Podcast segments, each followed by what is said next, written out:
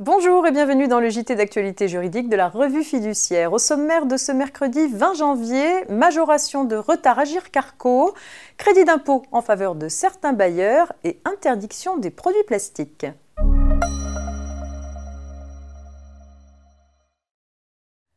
Les cotisations de retraite complémentaire Agir Carco qui n'ont pas été acquittées à la date limite de paiement font l'objet de majorations de retard. Le montant de ces majorations est égal à autant de fois le taux fixé qu'il s'est écoulé de mois ou de fractions de mois à compter de la date d'exigibilité.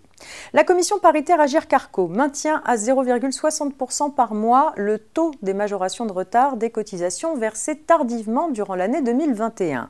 Le montant minimal des majorations de retard reste également fixé pour 2021 à 90 euros pour une périodicité trimestrielle et donc à 30 euros pour une périodicité mensuelle.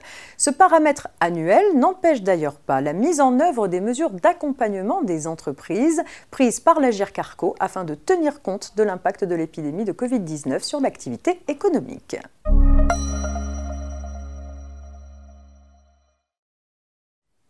Un nouveau crédit d'impôt est accordé aux bailleurs particuliers ou entreprises qui renoncent définitivement au loyer afférent à des locaux au titre du mois de novembre 2020 en faveur d'une entreprise locataire de moins de 5000 salariés.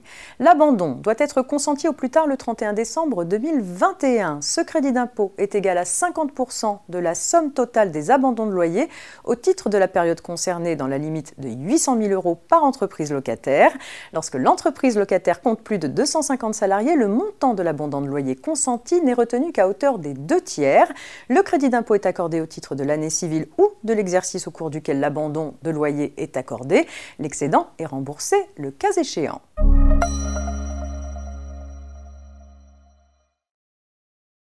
La mise à disposition de divers produits en plastique à usage unique se poursuit et sera progressivement interdite aux entreprises d'ici 2025.